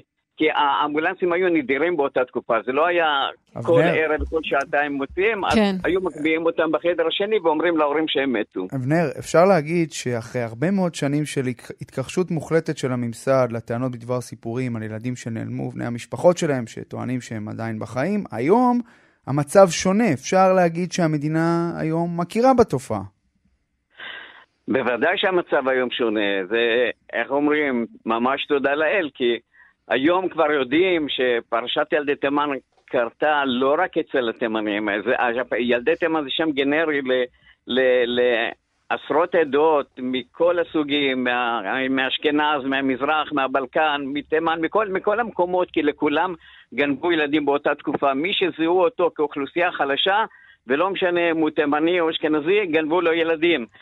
והיום יש כבר פתיחות אה, אדירה לדבר הזה, יש כבר כן. אה, רחוב שנקרא על ידי תימן החטופים, יש עשרות אה, מקומות הנצחה בכיכרות וספרים נכתבו. היום אי אפשר לחזור מהדבר הזה. כן, יש גם אבל... בכנסת כבר מונח חוק על הכרה בפרשת ילדי תימן. נכון, ויש גם עוד ועדה, האמת, שהוקמה ממש לאחרונה מטעם אה, משרד ועדי, הבריאות בעניין הזה. ועדיין יש תחושה שלא הגיעו לחקר האמת. לא, לגמרי, וזה גם פצע שנשאר אה, פתוח, ואתה יודע, יש כל כך הרבה דברים ש, שכמו שאתה אומר, אנחנו לא יודעים, ומי יודע גם מה בדיוק אה, אנחנו נדע.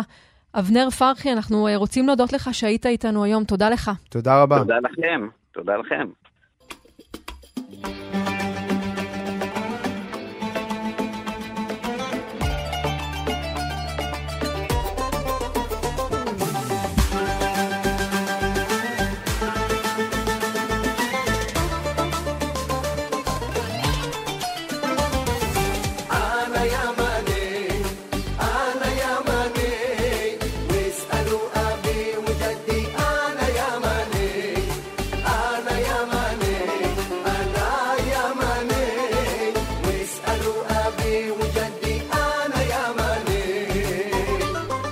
ועכשיו אנחנו שמחים מאוד לומר שלום לציון גולן. אהלן. שלום, שלום וברכה, אני מאוד מאוד שמח להיות איתכם ולהתארח בתוכנית. כבוד גדול מאוד בשבילנו. ציון, כן. מה אנחנו שומעים עכשיו? אתם שומעים את השיר? אנה ימני, אני תימני. אנשים לא מאמינים שאני תימני, הייתי חייב להמציא איזה שיר שיאמינו לי, ואז אחרי ששומעים את השיר הזה, אז אין ספק. כן. את השיר הזה אה, כתב לי מישהו מתימן בשם איימן. איימן. על ידי חבר טוב בשם שמעון נטף, זה להיט גדול היום. הוא מגיע כמעט כמעט לרמה של אבא שמעון. טוב, אנחנו נגיד למי שלא יודע, למרות שבטח אין כאלה, שאתה זמר אה, ויוצר ומלחין. ואפשר להגיד, אם אנחנו הולכים אחורה, שאתה בעצם למדת כבר אצל המורי בגיל מאוד אה, צעיר, נכון? את נכון, התפילות והניגונים התימניים. הייתי בא מבית ספר, אתה שולחת אותי ישר ללמוד אצל המורי, ללמוד תורה, ללמוד תרג'ום, ללמוד את ה... מבטא תימני, וזה מאוד מאוד עזר לי להמשך לשירה. וואו. תגיד, מה מאפיין את השירה התימנית? מה המיוחד בה כל כך? הסלסולים המיוחדים והריקודים, זה משהו מיוחד. לדעתי זה הבסיס של כל השירים האחרים. ואני- הצעד התימני. ואני חייב לשאול אותך משהו. אתה יודע, אתה, אני חייב להגיד לך, כי אני בקשר עם לא מעט אה, אנשים בתימן, ויש הרבה שמדברים עליך, מאוד אוהבים את את השירים שלך. לא, אני לא מדבר על יהודים, אני מדבר גם על כן, כן, אני מוסלמים. יודע, אני מדבר על מוסלמים. יש אה, כן. ביקוש להופעות שם וזה. אני אבל- מאוד מאוד, כן, אה, בקשר עם הרבה, עם כמה זמרים משם, במיוחד עם חוסן מחיב ועוד כמה זמרים בולטים, אבל יש- המצב היום בתימן לא כזה שמאפשר. יש שם מלחמות וכל מיני כן, ברור. שעושים להם שם בעיות, ואז זה מגביל אותנו. כן. לכן זה לא, לא מתאפשר. ציון, עד כמה הניגונים התימניים עדיין נשמעים כאן בארץ? עד כמה אנשים מתרפקים על המוזיקה הזאת? האמת היא שיש כאילו הרגשה שזה הולך ו- ויורד, אבל זה ממש, ממש לא, להפך. זה לא, אתה אומר, אוקיי. אני מרגיש שזה עולה ועולה, והדור הצעיר מאוד אוהב את השירה התימנית, ולכן יש כאלה שמאוד אוהבים את השירים ולא מבינים את המילים, מה עשיתי לזה. הוצאתי שני, שני ספרים שנקראים זמירות ציון, שבה מאוגדים כל השירים שלי מאז שהתחלתי עד היום, 32 אלבומים. כן. וברוך השם, רובם להיטים, והדור הצעיר אוהב אותם. והדור יש שם הצ- תרגום וה- וניקוד ותווים וכל מה שאתה... וציון, הדור הצעיר, אתה מתכוון לא רק בקרב יוצאי אה, יהדות תימן, בכלל, נכון? אה, בעיקר תימן ובכלל, כן. טוב, אה, רועי, נשאל אותו על האירוויזיון, היה לנו כאן איזה שיחה לפני כן. טוב, תשאל, כן. תשאל. לא, לא, תשאלי, בבקשה, בבקשה. תשמע, זאת שאלה לא קשורה, שלפני זה כן. היה לנו ככה דיון אה, לגביה. במשך שנים דובר על זה שהזוכים הישראלים בתחרות של האירוויזיון היו תימנים. אתה יודע, גלי עטרי ויזהר כהן ודנה אינטרנשיונל, נטע ברזילי קצת הרסה לנו את הסטטיסטיקה כן. הזאת, אבל השאלה היא למה לדעתך יש כל כך הרבה מוזיקאים ישראלים מובילים שהמוצא שלהם בקהילה התימנית? הקדוש ברוך הוא כנראה נת- נתן לנו את המתנה הזו לעדה התימנית, שרובם נתברכו בקול נעים, וברוך השם, אז, ואז הם מגיעים למקומות שהם יכולים לייצג את המדינה, את, את ישראל, בכבוד בעולם. זה מאוד מחמיא ואני מאוד אוהב. יש- ואגב, בזמן האחרון התחברתי להרבה הרכבים מיוחדים, לא רק תימנית מקורית, כמו עם אה, צפריר, אה, שעשה לי את השיר, אה, איך זה נקרא? אה, זה שיר שנקרא שההדי בולדי, זה לא, זה לא, ללא מילה, נקרא פרויקט שהוא עשה ללא מילה חמש. וזה מאוד תפס, הגיע כמעט לשני מיליון עוקבים.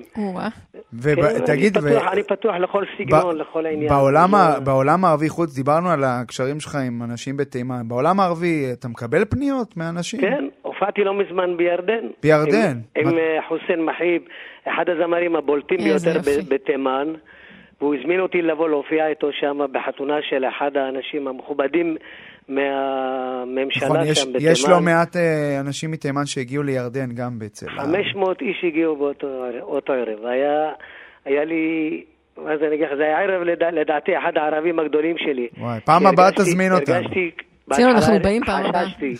לאחר מכן הרגשתי כמו בבית, ואיזה הערצה, וברוך השם, אני מודה לקדוש ברוך הוא שזה, איך אומרים, שמך בכל העולם. יפה.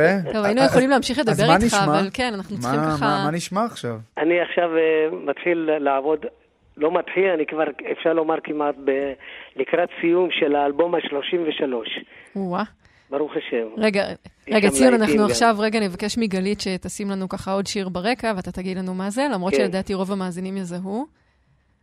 יש לנו שירים בולטים כמו החי בני תימן. מעניין שאמרת את שמעון. זה, כי בדיוק... אבא שמעון זה חוצי העדות. כל העדות אוהבים את זה, גם המרוקאים, כל העדות. אוקיי, מה זה אתה מזהה כבר? לא. רגע, הנה זה בא.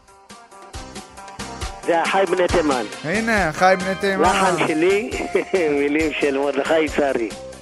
ציון גולן, תודה רבה תודה רבה רבה. שדיברת עשית. לנו שמח. ברוכים תהיו. תודה.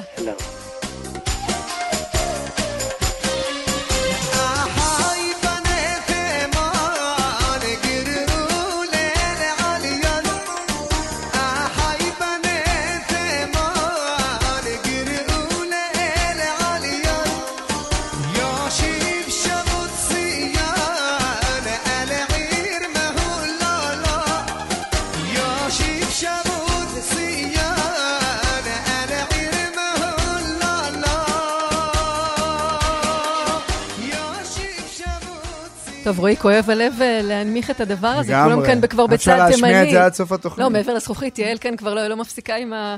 אבל חייבים. אה, דוקטור משה גברה, שלום. שלום וברכה. מרצה בכיר במכללה האקדמית אה, אשקלון, יושב ראש המכון לחקר חכמי תימן. שאלה שמאוד עניינה אותנו, למה יש כל כך הרבה בתי כנסת תימנים? המציאות הזאת היא מציאות שהייתה בארץ. בתימן לא היה ריבוי של בתי כנסת.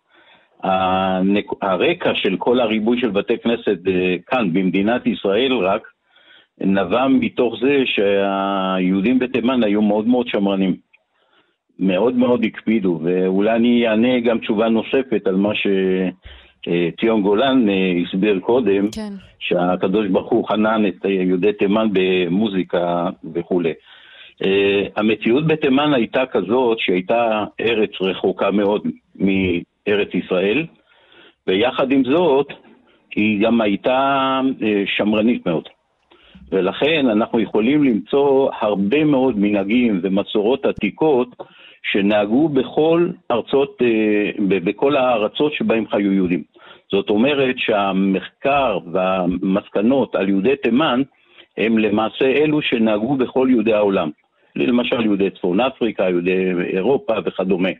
אז בין היתר, התימנים גם משמרים גם את מנהגי התפילה וצורת התפילה כפי שהייתה בבית המקדש. Mm-hmm. ולכן אנחנו מוצאים הרבה מאוד מנהגים אה, שהתימנים, הם, התפילה שלהם היא לא תפילה של יחיד. למשל, אנחנו יכולים ללכת לראות אה, איך, נראה, איך נראית התפילה אצל יהדות אשכנז. אז אנחנו רואים בעיקר שכמעט כל הקטעים, הציבור מתפלל בלחש, והחזן נותן את הקצב איפה, איפה נמצאים. אצל מי שילך לבתי כנסת ספרדים יראה שהמאפיין שם, שאת רוב הקטעים החזן קורא בקול. Mm-hmm.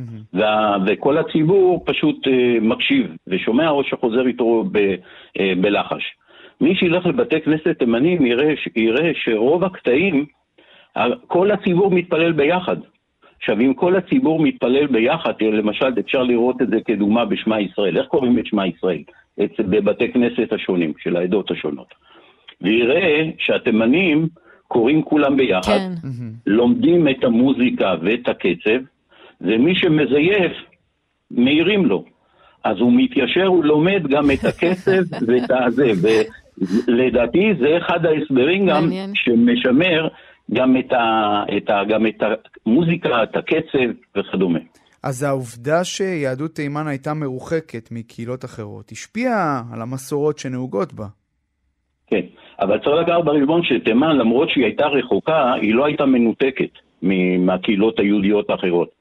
אנחנו מוצאים לאורך כל ההיסטוריה עליות של יהודים לארץ ישראל, אפילו את הגופות הביאו, אנחנו מוצאים למשל בבית שערים, או לפי המסורת שלנו, בית שעריים, באזור של סמוך לקריית טבעון.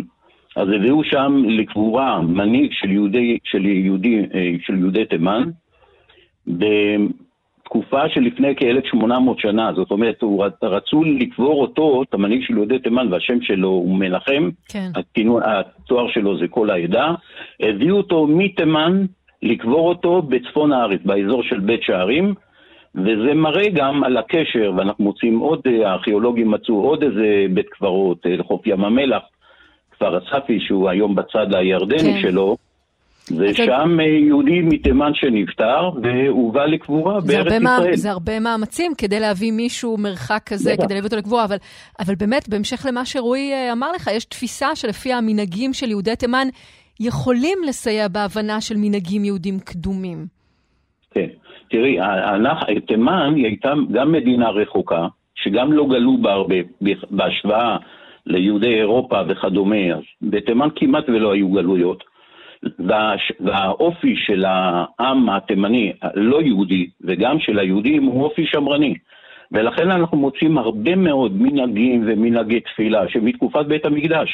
וככל שהמחקר מתפתח יותר, אנחנו מוצאים יותר ויותר דוגמאות.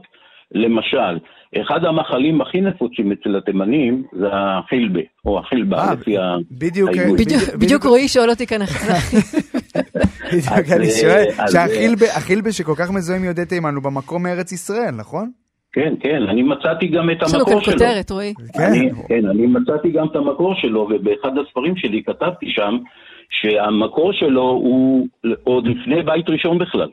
יש שם סוגיה בגמרא, תענו רבנן, עשרה תנאים, מתנאי יהושע בן נון כשנכנסו לארץ ישראל. ואחד התנאים שם עוסק במאכל שנקרא טילטן. כן, טילטן הוא אכיל ב- ב- ב- בערבית. מדהים. ויש לנו עוד הרבה מאוד מנהגים שהם אה, אפילו מנוגדים לתלמוד הבבלי, ומסורות בכל מיני דברים. אנחנו- למשל, אחת הדוגמאות זה ארבעת המינים שאנחנו נוטלים בחג הסוכות. אז כל העדות מקפידות לקחת אתרוג אחד, לולב אחד, שתי ערבות ושלושה הדסים. רק התימנים מקפידים להוסיף עוד אה, הדס לא משולש, שנקרא הדס שוטה. מעניין, וגם באחת גם האתרוג שלהם נראה אחרת, אבל לצערנו אנחנו באמת חייבים. כבר אה, לסיים. אה, השיחה איתך הייתה מרתקת. דוקטור אה, משה גברה, תודה רבה לך על הדברים האלה. גם על ההבנה בנוגע לחילבר, יש כאן תודה איזה רבה. פריצת דרך. בבקשה, בבקשה, כל טוב. צהריים טובים, יגאל בן שלום. צהריים מצוינים לך ולמאזינים. נשיא תימה, אני אומר את זה נכון? נשיא תימה. תימה, ו- תימה, סליחה. תימה, האגודה לטיפוח חברה ותרבות מורשת תימן. אמת. אז שמענו כאן בתוכנית היום, בפרויקט שלנו ארץ חדשה, על העליות מתימן לארץ ועל הקליטה. בדרך כלל העולים מגיעים לארץ עם השכלה תורנית בלבד. מה קורה לדור השני בארץ? בדיוק. העולים הגיעו עם השכלה תורנית נרחבת על כל מכמניה, כולל אה, תורה, כולל מפרשים, כולל תלמוד, והיו מאוד בקיאים בה. אה, והנה הם באו והתיישבו והיו חלוצים, וגדל הדור השני. הדור השני השתדל אה, להתמזג על פי התיאוריה שהייתה בראשית שנות ה-50 וה-60, סוציולוגים ואנתרופולוגים, ומנהיגות אמרה, כור היתוך, הם צריכים להשתלב במדינה ות- ותרבותה. כלומר, הדור כדי להשתלב בחברה הישראלית, מי שגדל כאן מעדיף להתרחק אולי מהמקום שממנו הוא הגיע, מהמסורת, אולי גם מהדת. נכון, זה מה שקרה לדור השני. כלומר, הדור אה, אה, שנולד כבר אה, פחות או יותר בסוף שנות ה-40, ההורים שלהם עלו, הם נולדו, אה, הגיעו לבית ספר יסודי, וזה ושמה הם הבינו שהם שונים, והם צריכים, אה, כדי להיות כמו כולם, לעזוב במרכאות את המסורת מבית אבא, את המנהגים של השבת, ולהשתלב. זה הדור השני. ואז קם הדור השלישי, והדור השלישי הוא הדור כבר של אקדמאים, דור שלמדו באקדמיה ועשו מחקרים, ותראו מה הם גילו. גילו שליהדות תימן, להורים שלהם, לסבא ולסבתא, יש תרבות עשירה. שלא כוללת רק את הפולקלור שכולם התלהבו, ריקודים ומאכלים, לא. אלא תרבות שכוללת פילוסופים ומדרשים ושירה ופיוט בצורה מעמיקה ביותר. ואז החלו לעשות מחקרים על יהדות תימן, וגילו עושר תרבותי נפלא. ואנחנו, אבי, זיכרונו לברכה, עובדיה בן שלום, בסוף שנות ה-60, שהיה מאוד מאוד מעורב בחיי המדינה והיה בתפקיד ציבורי בהסתדרות, נפל לו האסימון, האסימון, הוא הקים את האגודה לטיפוח חברה ותרבות, שהוא קרא לה בהתחלה אגודה לטיפוח חברה ותרבות, לא תימן, כי הוא אמר, הבאנו לתרבות לעם ישראל. ואז עשו מחקרים, יש היום עשרות ומאות חוקרים. כן. אנחנו הקמנו מכון מחקר, והתברר שהדור השלישי חוזר עכשיו למקורות, וואלה, יהדות תימן זה לא רק מה שהסביבה שלנו אה, לימדה אותנו להבין, שזה משהו עתיק ופחות או יותר שהוא כבר לא משתלב עם התרבות הישראלית המודרנית. ואני קורא לזה תרבות ישראלית מתחדשת, שלוקחת את אוצרות התרבות של יהדות תימן, מפיצה אותה לעם ישראל. מוציאים דיוואן חדש, ומוציאים אה, אה, כתבי יד עתיקים, מתרגמים אותם, ויש לנו אה, גדולי חוקרים, גם גדולי רבנים, הרב יוסף אה, אה, קפח ואחרים, שתרגמו. כן, שדיברנו עליו גם הרמב"ם. כאן במשדר. כן, הזכרנו אותו נכון. בהרחבה. אבל זה בעצם סיפור קלאסי כזה, נכון? של בעצם כן. אה, רצו ושוב כזה, יש ריחוק, ואז הבנה שרוצים אולי לחזור לשם, לשורשים. נכון, ואז מת- מתעוררת הבעיה של הדור הרביעי. ומה הבעיה? אני, אנחנו שולחים את הנכדים לבית הספר. בבית הם עוד יודעים לקרוא, אגב, הדורות אצלנו ברובם יודעים לקרוא בספר התורה, בשבת, דיברו על זה, בניגון תימני, ואנחנו היחידים שמתרגמים גם לארמית את uh, הפסוקים, היחידים. זה, זה uh, מקדמת דנא, עדיין מתקופת uh, בבל. והיה קשר הדוק בין בבל ליהדות תימן, לא יודע אם אמרו את זה במשטר, אבל יהדות תימן תרמה כן. ליהדות בבל. יגאל בן שלום, אנחנו uh, ממש צריכים לסיים, לצערנו הרב. אחרון, ממש משפט. משפט? משפט אחרון, אני רוצה לספר לכם שלגבי הדור הרביעי, אני יזמתי לימוד של uh, שירה תימנית בבית ספר. שכולל אשכנזים וספרדים. מקסים. יגאל, תודה רבה לך. תודה רבה לך. עד כאן המשדר שלנו, ארץ חדשה, על קהילת יהודי תימן. נגיד תודה לכל המשתתפים. נאמר תודה גדולה לעורכת שלנו אייל שקד, לטכנאית גלית אמירה. דקלה, תודה רבה לך. תודה רבה, רועי. ניפגש במשדר הבא והאחרון, לפחות בינתיים של ארץ חדשה.